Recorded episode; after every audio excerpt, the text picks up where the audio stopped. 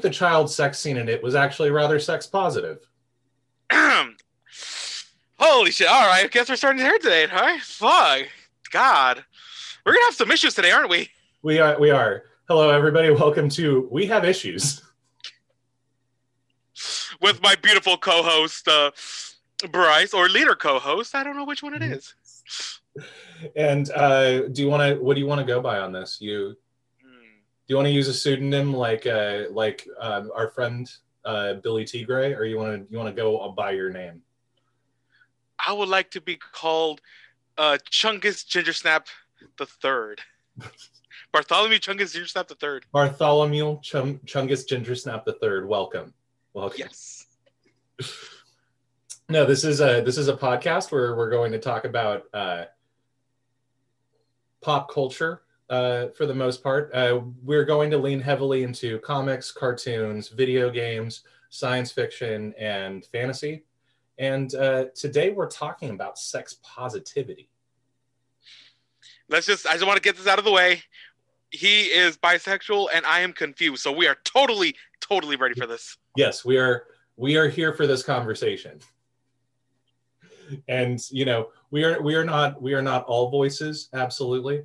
Um, but we definitely think that we have a good smattering of stuff to talk about today. I feel like I am the voice of this generation. Okay. Okay, Zoomer. I'm just I'm just a drunk millennial. I wish I was drunk. I'm just too high. You know, there's always next episode. That's true. That's true. Okay, so oh, so that's that's a thing, is it? Sorry, Zoom is in, in, informing me now of things that it does. There we go.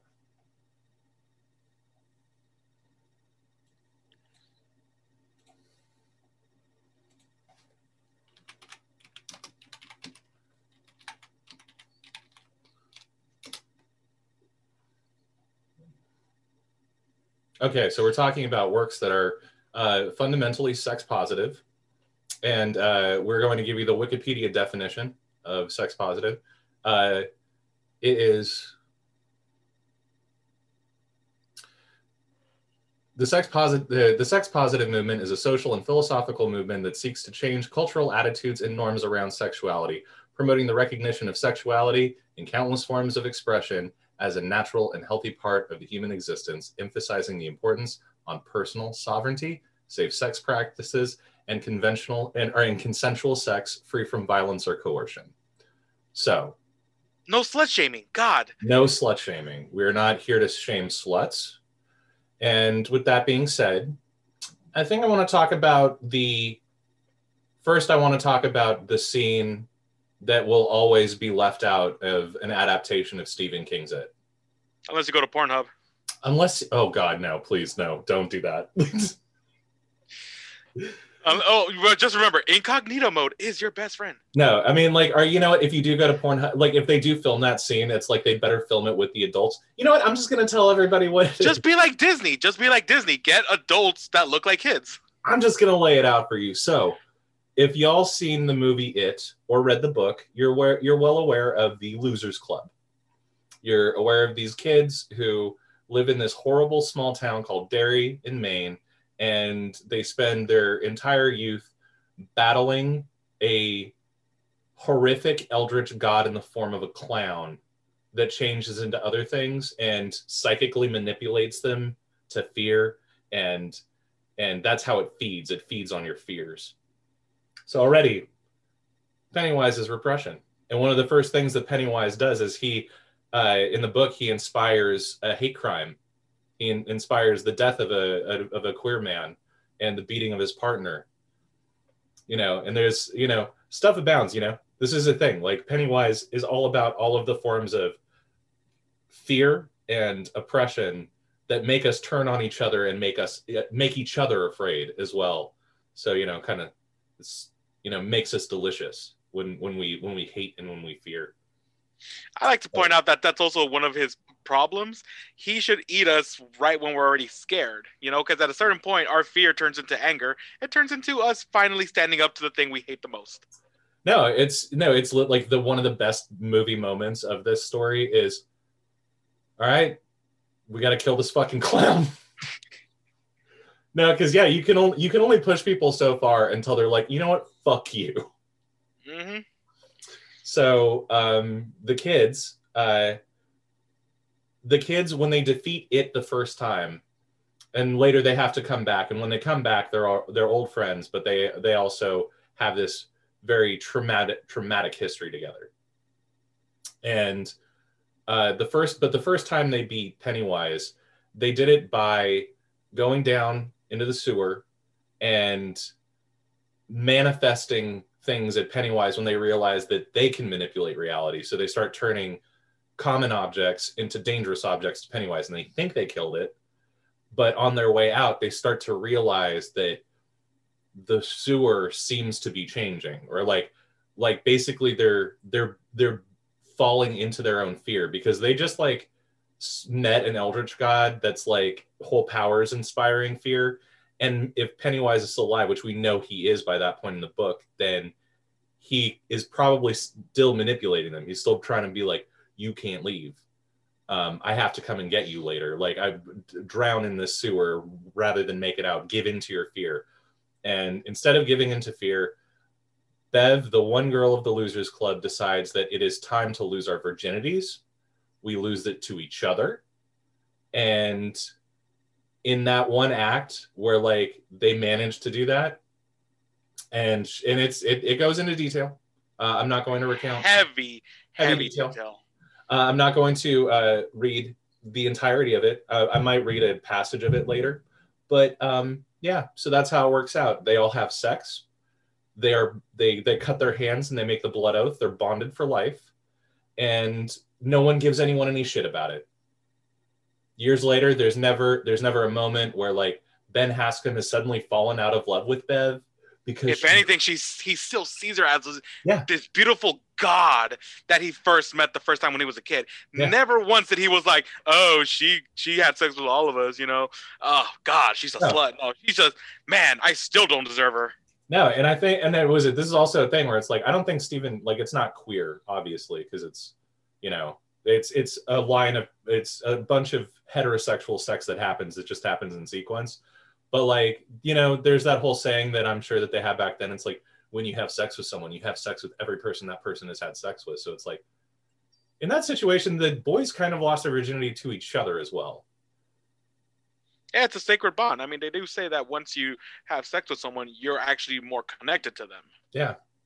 So it pulls that double duty of bonding this crew that was already bonded by something horrible. And I just like that idea. I like the idea that it's like we just fought a fucking clown demon and it was horrible and life will never be good again. Except what if I what if we make life good again? What if we embrace it? You know? And it, it's weird. It actually kind of strangely reminds me of like the end of Avatar, The Last Airbender, like the series. Uh when when Sokka and Suki hook up, where it's like usually I want to be like, you're too young to have sex. Like this isn't this isn't mature. But like I watched that show until the end and I know everything that those characters have gone through and that they're going to war tomorrow and that they might die. So I'm like, yeah, fucking go for it. Like I was so happy when they hooked up in the show.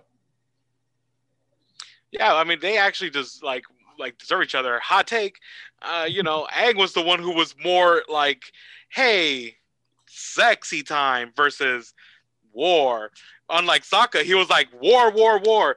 Hey, maybe a little bit of love because you might not know what's gonna happen to us. But that boy was full on. We gotta do something about the nation. Mm-hmm. Aang was like, uh, I kind of rather have my dick get wet. Yeah. All right. Was it? Do you? Uh, is there anything else you want to say about it before we move on? Um, the thing I say about it is that I mean I agree with what you said. It's like that whole uh, bond moment of the Losers Club is great. Just that it's still kind of like, whoa, a bunch of 13 year olds doing it, you know? You know, like, it's like, uh, if they were like a little bit older, like, you know, past the 18, maybe I, I would be more okay with it. But it's like, at the end of the day, no matter how much we try to talk about it, it's still a bunch of little kids because they're supposed to be 13 yeah. and 12, right? They are. They yeah, are. exactly. Which I'm, and here's the thing: I know 13 and 12 year olds who have had sex. Like when I was younger, like I knew, like I knew about like some of my fellow students who who had explored a bit. Um, like I didn't, I was a late bloomer. I didn't do it till later, but like you know, that was always uh, like you know, it's it's not unheard of that a that a young person decides they want to become sexually active. But like the one problem I have with it, and it's like a problem that I will have with every writer, is they always want to give you weird sex, and I don't know why. Like re- if you read a Clive Barker novel, there's like so much. Like it's like, and then there was a ghost, and the ghost had a massive erection, Oh my god, you should you should stay away from every manga of that's uh, available at this point. you can't open a manga without something sexual being sexualized. No, like randomly, and it's funny because it's like there there's so many other books. Was there was one where like there, there's a it, it's actually interesting because the age is kind of similar in this book. There's a by uh, Shaun Hamill. There's a book called The Cosmology of Monsters, which is really good. Um, but there's a sex bit in there where like a boy who's around the losers club age has sex with a monster that he sees every day or like not like frequently lucky yeah um but no there's also a part of me that's like why is this here like i will always be reading a book and wonder like when the sex happens where it's like if it's not like oh some other form of book where it's like that's like integral i just don't understand why when nabokov wrote lolita he purposefully didn't write any of the sex scenes, and I'm happy about that. And well, yeah, I mean, well, I mean, what's funny, what's funny is that I, uh, uh, I actually find it disturbing without like any of the sex scene because it was like the whole book is just basically a guy's just the whole time going, "Oh yeah, look at that girl, yeah, yeah, I want that." It's like, uh, that's gross. And if they actually did write a sex scene, I would have been like, yeah, the whole like the whole like um uh, uh, roller coaster going to the top was the creepy part, not the whole actual when he does it. Mm-hmm. It's kind of like what's it called? Uh, uh, that that creepy Christmas song. Oof. Oh God, let it snow. Yeah, I mean, well, baby, it's cold outside. Oh yeah, no, I'm sorry, no, it's baby, it's cold outside, and yeah, yeah. I, I, I remember someone fucking put me on blast once because I, I I said that the song was rapey, and they were like, "I will have you know." that that song was written by a husband and wife duet and they would sing it at parties and everyone thought it was delightful and i'm like okay listen to it and then tell me it doesn't sound fucking creepy maybe it would help if you if just imagine um bill cosby singing the part of the man no, maybe that would help that's what's missing here and of course the lady has to be taylor swift mm-hmm. All right. What's your first offering? What you got for me? Give me something sex positive. All right. Well, let's see. This is literally a manga right here created by. Ooh, damn. My thing just said no. Wow. Okay. Apparently, I have to be over 18, which, of course, it's it's the whole thing. Okay, so this is called A World Where the Concept of Dirty Jokes Doesn't Exist, written by, or author by Hirotaka Akagi. Basically, this is a world where um, the Japan gets sick of being the butt of the joke of every, you know, thing like, oh, Japan is the dirtiest, they're the creepiest. So Japan put that shit on lockdown and made sure that every person is now basically in a sort of um, type of a uh, of um, concentration camp. It's like the whole the whole um, Japan, and they all have to wear bracelets, necklace things that basically can tell what each of you are doing at all times. They destroyed everything that has to do with dirty jokes, only keeping books of positivity and all that. Like there are literally kids growing up who are like 13, not knowing what a penis is, what a vagina is, or any of that. It's really bad. and that's why this whole show is called that a world where the concept of dirty jokes isn't uh you know comprehended. Because there are literally uh, uh people uh, like kids out there going hey that looks like a mushroom. That's a nice mushroom. That's a penis madam. No. yeah that's It's how bad it trap. is.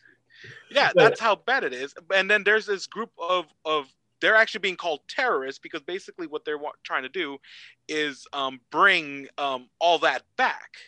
Because they believe that if you are doing if you are literally taking away all this from kids they will not understand anything. The main character he's in love with this girl who is basically all about purity and all of that. And you know that's cool. And then one day he saves her and now she has this thing burning inside of her and she doesn't understand what it is. Mhm. basically she doesn't understand the difference between love and lust because she never ever got to you know study it so this whole time she's like oh my god i'm in love with him and goes on to proceed to try to rape the guy because she believes that this is what love is because she never got learned any of that Damn. No. Yeah. So like, what? What about what's? Where's the positivity come from? Because this sounds this sounds horrifying. Because it sounds on one hand like everybody from the Demolition Man future, like where they're so like they have like the helmets to have sex, so they've stopped having physical sex. So no one knows what it is. They just go around all day eating Taco Bell and singing show tunes. uh, I would the positivity about this is that basically um, this show is trying to sh- like literally have like people be like we have to let people be who they are because we have a bunch of characters in here that don't know what anything is going on a character who doesn't understand between the love and lust a guy who literally can't understand whether he is an, a girl or guy he's actually having trans uh, uh, issues Mhm. and then we have basically a girl who um, is being ripped apart from everything that's artsy because she actually wants to be kind of like the how was that guy who drew all the dicks in the uh, in the Pope's house? Oh yeah, no, it was it. Um, do you mean the guy who was it? The guy who drew the dicks, or the guy Yes. who took the dicks down? Who drew the dicks? I don't know.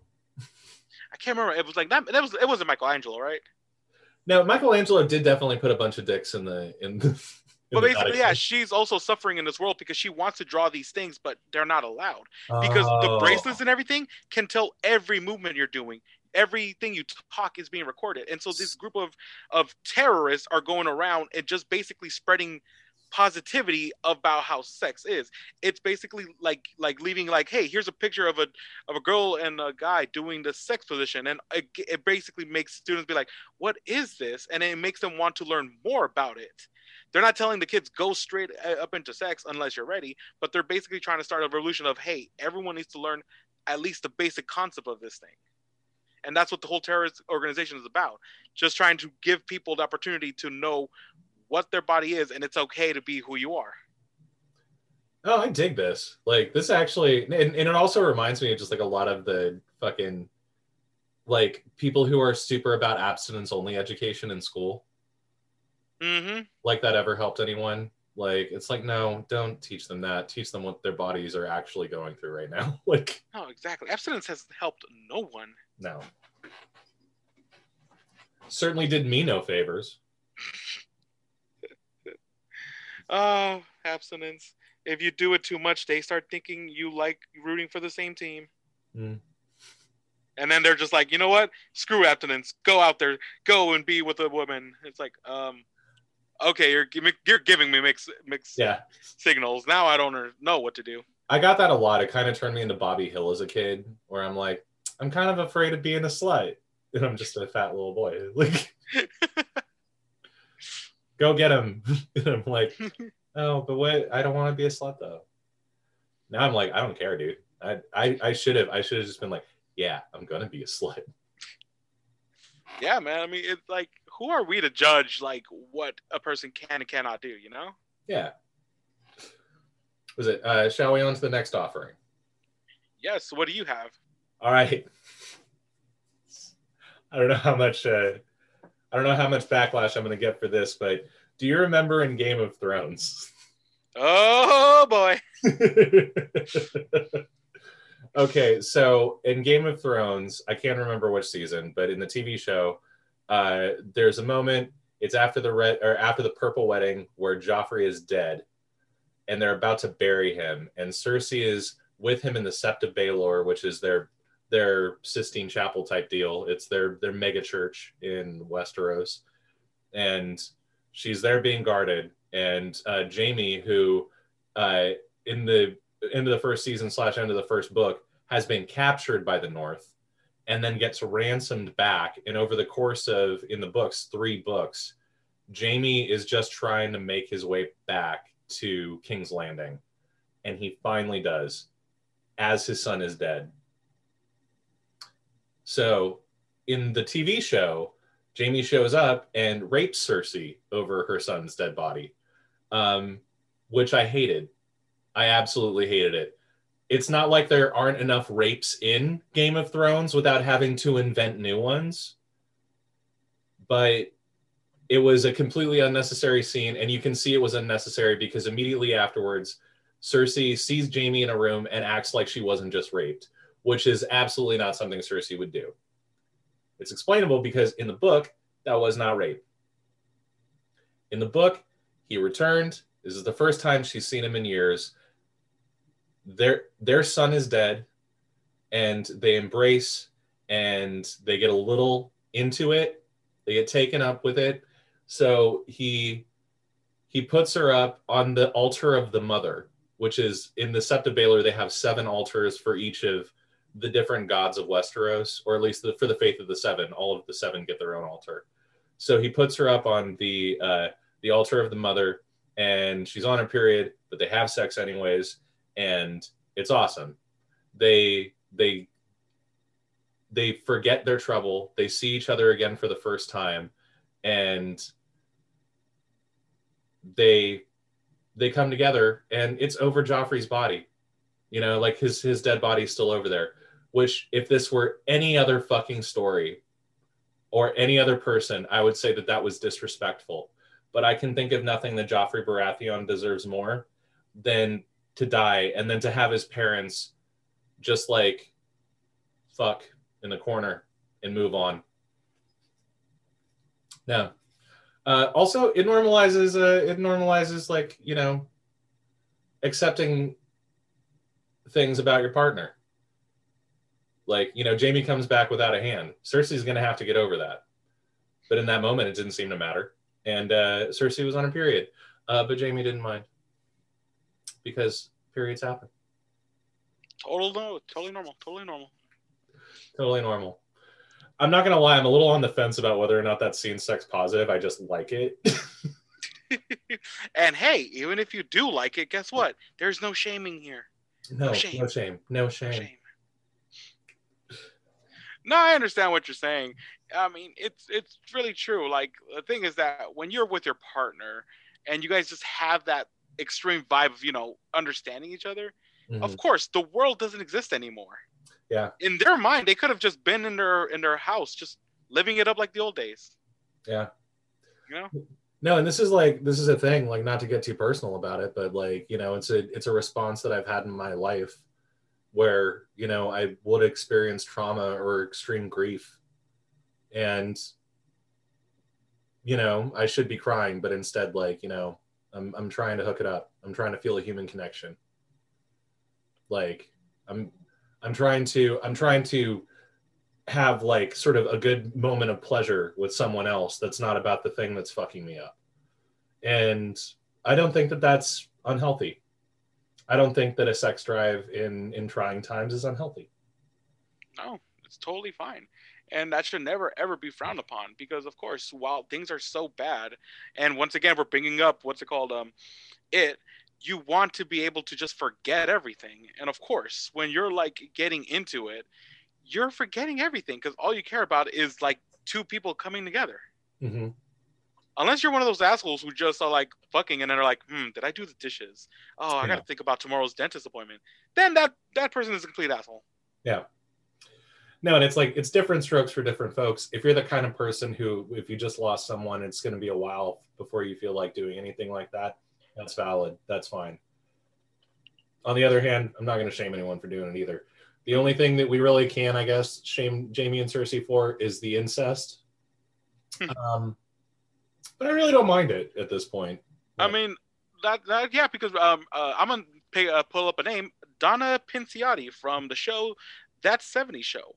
When she got hit with the greatest moment of grief, her mom literally abandoning her and her father. Um, the minute Eric even came to her, and this is when they completely broke up because she didn't want to be tied down. Mhm. She immediately attacked them, and they went on it. And every time he he was in her vicinity, he went str- she went straight in there because she wanted to just forget that her mother just left her, that she didn't love her enough to actually stay or even take her. Yeah. No, highly relatable. Highly relatable. It's like, yeah, man. It's like, dude, when when everything goes down, the one thing you count out is the like you know the feeling of another human that you can connect with. Mhm. Yeah, and you know what? I'm not even going to get super down on them for the incest either. I mean, all right. So in our real world, it's bad, and I don't like it. Um, Unless you're Alabama. Yeah, no. Uh, in the reality of the of the book slash TV show, Targaryens had been doing that shit for years. Like, it's not like it's weird. They want to be like, oh, it's fucking weird because it's incest, and it's like, dude, you had like a seven hundred year old dynasty based on incest. Asians, Oh. Chinese, Japanese. Yeah. A lot of them married each other's cousins. No, fucking ancient Egypt married brother sister all the time. That was, Mhm. you know, and yeah, Cleopatra. thousands of years. Yeah, Cleopatra. Mm-hmm. All right. So, what's our next offering? All right, let me get that ready. Interspecies reviewers. I'm bringing a lot of manga and anime into this. Yeah, no, it's very mega heavy, and I'm about it. so interspecies reviewers is a book about a group of guys who literally just go on adventures but it's not about the adventures of the book it's literally about them venturing out collecting their money and going to the nearest brothel and enjoying themselves with women that's the whole show that's legitly the whole premise of this thing I like it. you don't see the adventure. You just see them collecting their money and going, all right, where are we going to go today, guys? And they basically just do that. No one shames them. No one tells them anything. They sometimes like to shame on each other, but because here's the catch the whole group is all different uh, species. So we actually get to see uh, different points of views and try to understand each other. Because even though they're like, oh man, dude, why would you do that? They are like, eh, I understand why you do that. All right, sorry for shaming you Mhm. they're apologizing for what they feel. Oh, Like in the very first episode, uh, they uh, uh, this uh, human is like, ah man, I can't believe you you you are so lucky. Your elf, oh, so look so young. They look like they're just turning 18 and all that. And then his best friend, the elf, is like, ugh, gross, man. That's like my grandmother. What are you talking about? She looks like she's 18. Yeah, but she's 4,000 years old she is she is like my grandma. And then you see uh, uh, uh what's called? An old lady a human old lady who's 80 co- uh, coming and going oh hey you know thanks for a good night last night. And he's like ah man you humans all your women are so young. It's amazing. And he's like dude that is an old person. He's like what are you talking about? She's 80 that's like extremely young. That's hot, you guys. That's exactly no. Oh my god, that's amazing. No, I love that too because it's like it was it taking away like sort of, you know, yeah. All right, so fucking hot take. We're not in favor of pedophilia, but um, I kind of love like the normalizing of dating between variously different ages. Where it's just like, you know, yeah, I like to date older people, and it's like fucking do it. You know, it makes you happy. No, They- yeah, and then and then the the whole the whole issue got with them because they kept fighting about nah, hum, uh, elves are better, no, humans are better. That they're like, all right, let's get the rest of the gang. So they go to their gangs and they each give their respective review on of what they both think, and everyone was like, yeah, bro, um, I kind of got I got to go with your bro here. Um, I'm a dog beast man, so um, when I hang with one of them, I can smell the age. Versus a human, where you're like, yeah, no, they, they smell like they're old, but not like horrible like like the elf people. And then yeah, at the end they're like, God, man, I guess you're right. But at the end of the day, I still like the elf, and eh, I thank I thank you for that, man. And I, I and I thank you for letting me, you know, be with the humans. And that's what they do. They go around doing all this, and people actually like they actually put the reviews out for other people to read. And it's actually been helping uh, people like uh, come out of their um their uh, caves you know, and going, you know what, I actually want to be with uh, with a maybe a, a, mermaid or an elf or something, because these people are doing something they they're too afraid, and then finally taking the courage. I love that. Yeah. Oh, that's so nice. no, yeah. dude, that's I also I love it, and I also kind of love like the way that you pitch it, where it's just like these are the moments between adventures, which like in real life you know like if i you know if you were to make a movie about my life you know and it was like like you know if we had to do something fucking crazy for work and it was like you know sort of our version of helms deep like i would probably spend less time talking about that to other people later in my life as i would the party that we had afterwards. Oh yeah. That's because that's the fun thing. That's where you're like man it's crazy that thing that just happened. Why don't we sit down and hang out and have a good time and try and like figure some shit out. Oh yeah, it's nice. I mean, it doesn't have to be an like adventure, which is fun to me. Like just like a just a bunch, just a bunch of bros being bros. Like exactly. But yeah, no, that's what I love about this whole series. It's just it's just a bunch of dudes like accepting each other. And the thing is that they're not afraid to show each other's kinks. They all go together to these brothels. And they all come out and they're like, How how'd you guys like it? Oh, I liked it. Eh, not so much me oh, really? Oh, what was wrong? And they'd actually talk each other and then like, oh, cool. Now we know. No, and like I love that shit too because it's like you ever have a conversation with someone like who's like a friend, it's like I don't know if I want to talk about this, and it's like well, I don't really want to talk about it either. I want to have a frank discussion of something that's bugging me about my sex life. like you know, and it's it's cool. Like I understand when when people don't want to talk about that, but like you know, there's a thing where it's just like you know you know, if you're if you have like hanging out with like a super bro and it's just like there's this thing and it's the super bro is like, I hear you, dude. Like Yeah, sometimes you really just want to talk about like your sex life. And it's kind of sad that we can't do that uh, more because, you know, everyone the minute you start talking about that, they're like, "Oh, why are you doing that?" It's like I mean, sorry, I thought we were friends enough to actually talk about it. Yeah. I'm sorry to bother you with my friendship.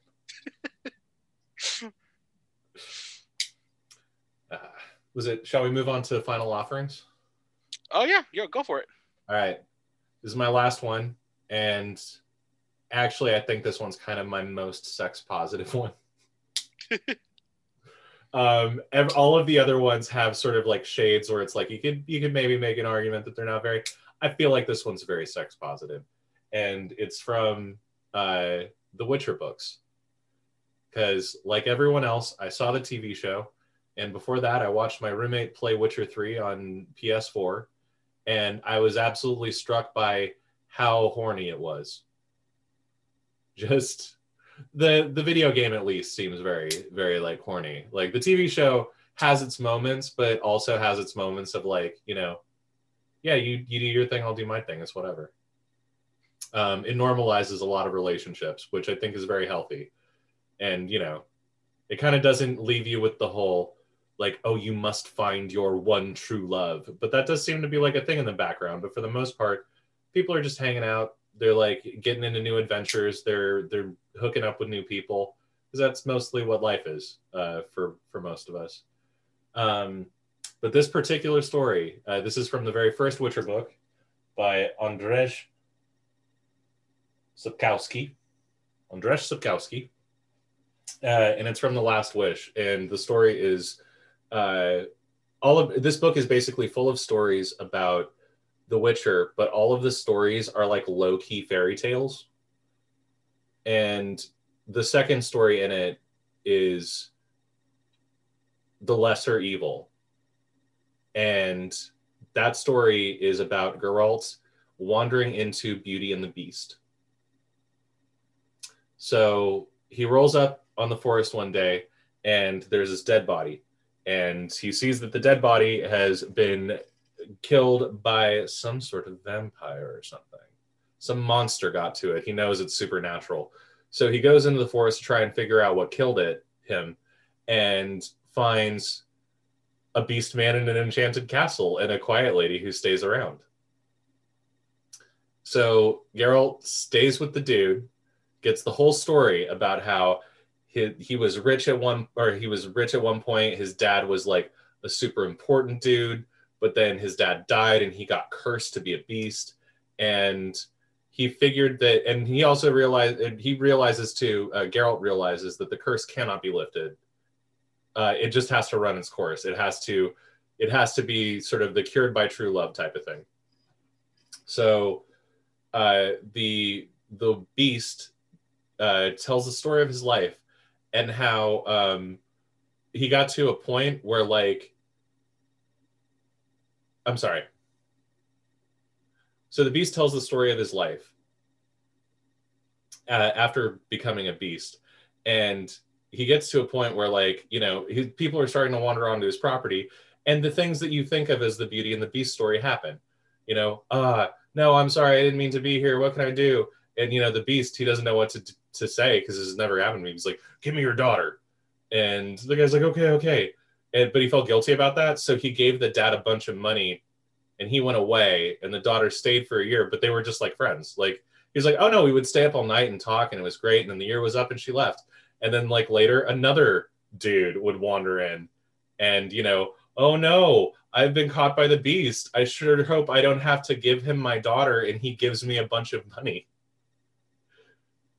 so all of the problematic shit about the beauty and the beast story is like now gone and it's kind of a funny sex comedy because now it's just a thing that the people around know is that like oh no if you if you're fucking down on your luck just to get lost on the beast property he'll give you money and you just give him your daughter. And he will in a couple of the daughters like the first one he had he didn't date but the other ones he did and what's even more amazing is like after the first time he has sex he's just like it must have worked. It must have worked. I must be cured. He'll run to the mirror and he's still a beast. And this happens for like multiple women that he's with. Like he'll he'll just realize his body is not changing back. But that doesn't stop the fact that the women seem to actually like him like a lot of them like there's this one story about like this one girl who was with him and like she was like let's scare people and he's like are you serious and she's like yeah and they would like whenever people would like wander onto the property she, they would come out him as the beast and her like bare breasted naked and riding him just being like get him Jesus. so they have fun, you know. They have fun. Um, no, there's it was it. There's like other girls where it's like, oh, I don't, I don't know if I like him, but then all of a sudden, like, you know, shit, shit goes a little like shit goes uh, well, and you know they start getting into each other. And it's like, oh yes, gnaw me on the neck, bites me, kill me, like, and they just get really into this fucking beast role play because these women accept this dude, this giant beast for who he is, and he also kind of comes to accept the fact that like he doesn't like he doesn't need to change like you know the curse kind of sucks and he's not into it but like he's like it's not really making my life worse um but the sadness comes at the end though because the the woman that he fell in love with uh is like a vampire demon lady. And she tries to kill the witcher. So he's got to come to the Witcher's defense, and he tries, and he doesn't want to, but there's no way that you know he can protect this man who's been nothing but kind and innocent to him, other than kill his the love of his life before uh, she can kill Geralt, and he does. And as soon as he does, the beast turns back into a human, and that was the true love that he had to let go. I'm gonna cry. Right? No, it's I love that story so much, and it was a thing that was like I was not because I watched the fucking cutscenes from the video game where it's like people are naked and you can bone in the video game, and I'm like, I didn't expect like an adult, cogent, like kind of funny body, like sex positive story. I mean, hey, I mean, it, it, it goes also, which we're going to talk in another set of issues that I have, um, about how just because it's animated or a cartoon or it's not a live person doing it, people automatically disregard it as, oh, this is just a kid thing. It's it cannot be as deep as other people's like like live TV shows or movies. When it's like there has been moments where um a game has broken me way more than any TV show has. Mm-hmm. And it's like, and I would like to bring up what's called The Last of Us Part One. Like the first, the first ten minutes in, and already I cried, and I was like, yeah, yeah, wow. A TV show has had me for two seasons, and the most I've been like, oh, that's sad. But here it's like, oh god, oh god, I got to I need to stop playing this game. I need to come back once I feel better. Ah, where are the tissues? but it's like so sad because like yeah, that's that was like you're just never gonna get things like that. No. No, they're very few and far between, and I love it when they happen in the places we don't think they'll happen. Mm-hmm. So, uh, do you have a final offering? Ah, I don't know if I have a last one because this last one is like I, I I lost most of my notes for this one because let's just say I might be defending a psychotic person. Something new and different for us. okay, okay. I know you don't think that John List is an American hero, but he is. he cured his wife's syphilis, all right? Say what you want about Hitler, but he killed Hitler. what an American hero. Um, I'm editing this out. oh man, we're going to Pennsylvania, man. We're okay. going to Pennsylvania. Fucking live here. Dibs next to Bill Cosby. Oh hey, what's up, Louis C.K.? How you doing? no, Louis, I don't want to see your dick. Ah, Kevin Spacey. Oh no. No, it's okay. It's okay. We can't hate him. He's gay now. In my bias, watch me. Come here, boy. All right, so I, I'm I, I'm defending this just because I honestly love me a good yandere. Like, ah, that's just one of my things, a yandere. And here, let me give you the. What, uh, what is a yandere? And let me uh, good for you to ask. So, a yonder, and this is on um, based on a Google search. A yonder is a term used for a person who is initially loving and caring to someone they have strong affection for until their romantic love, admiration, and devotion becomes feisty and mentally destructive in nature through either overprotectiveness, violence, brutality, or even all three combined. Okay. There are many forms of a yonder, like like seriously ones that are overprotective that they feel like they have to do things with your knowledge or without your knowledge to protect you.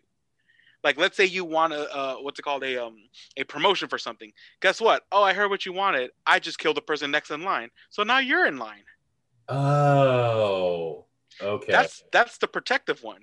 Wow. then there's a then there's a brutal version where they're like oh no i need to teach your body that you can only love me, in which case the person they love is in danger.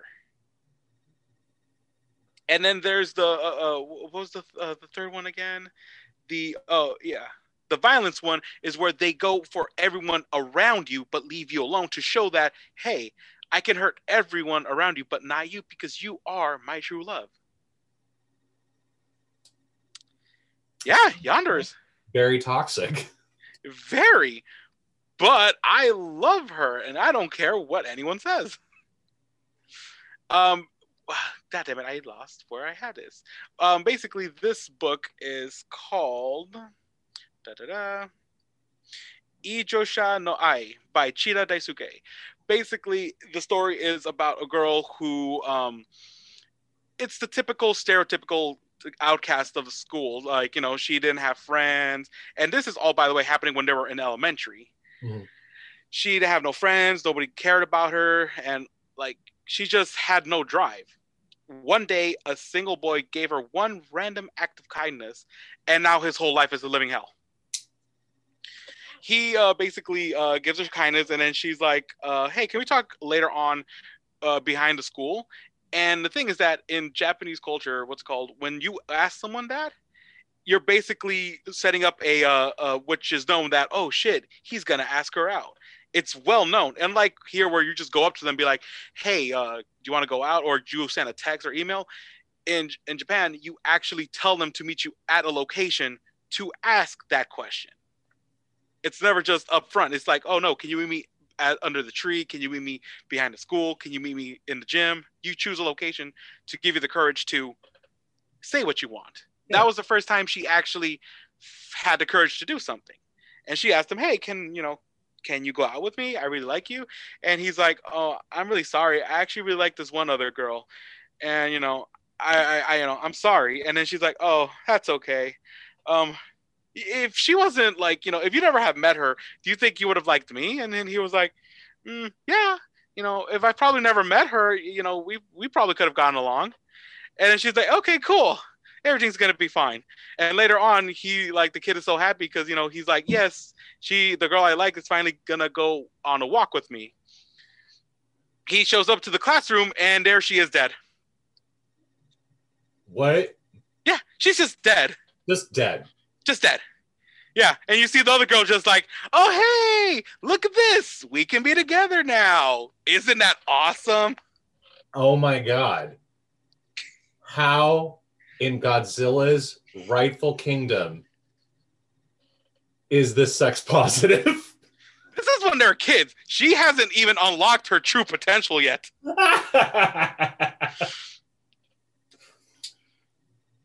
So we have a time skip because she gets arrested, by the way, of course. no shit. was it for the murder or was it for something else? for the murder. For the murder. Yeah. So she gets, uh, you know, um, arrested. By time skip. There, he's now a high schooler, and he's of course critically depressed. And you know, and then there's, there's once again a girl who get, has interested in him, and he's just afraid of, of once again connecting with people because you know he's never been able to be calm because he's always like, is she behind me? Is she behind me? Is she near me? Like, what the fuck is going on? So she like literally likes him and everything, and he's like, all right, fine, we'll go on one date. They go on a date and everything, and lo and behold, she saw everything. Yeah, she did. Yeah. And she basically does what every Yandere does kidnap the girl, torture her until she is basically afraid of the guy. And then she basically takes him to the other room and does unspeakable things to him. Oh dear. And then she disappears again.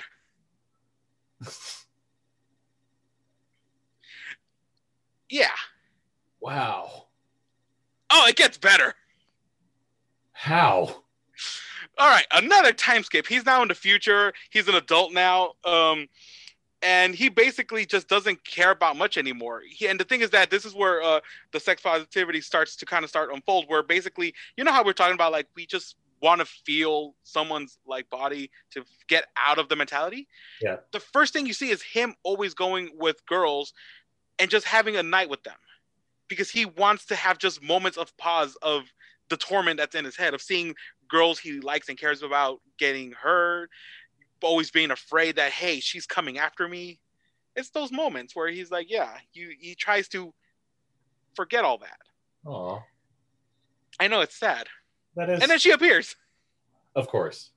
But the problem is that she has amnesia now.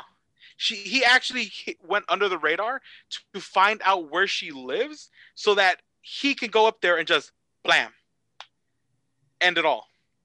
He meets up with her and it turns out she has amnesia.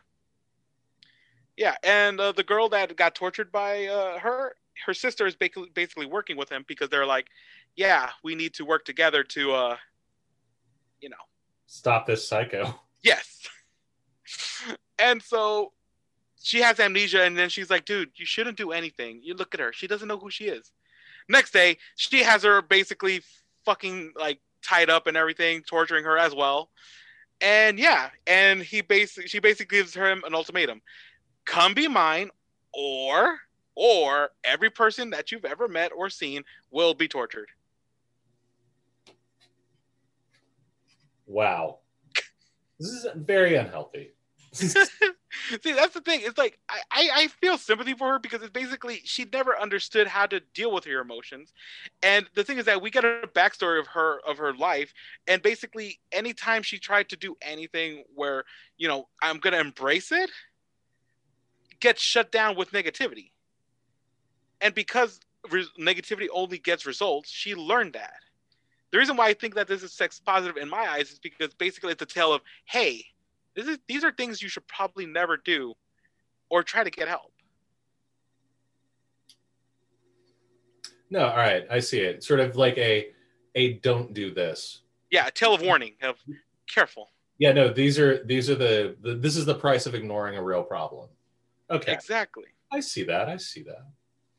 No, like later on, she basically like he gives her, uh, you know, she gives him a Ten Commandment rule, like of things he has to do daily every day, or else things will go wrong.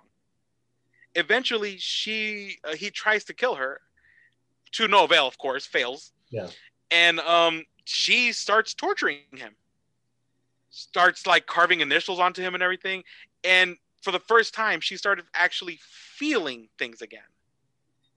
And once again, it's the whole warning of like, if she would have just gotten help or at least done something to not feel so ashamed of who she is, she actually could have had a more bright future.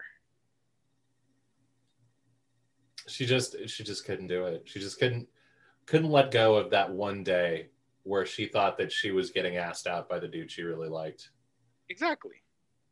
Yeah. It's sad because her mother basically didn't help at all. She blamed her for everything. She's killed herself and blames her for it.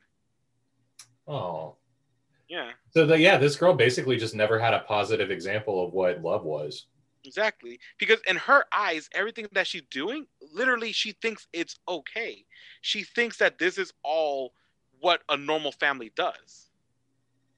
Eventually, his best friends, uh, you know, catch him and uh, rescue his ass, and she goes into hiding. And the and he this is where the and the thing is that the book is still going.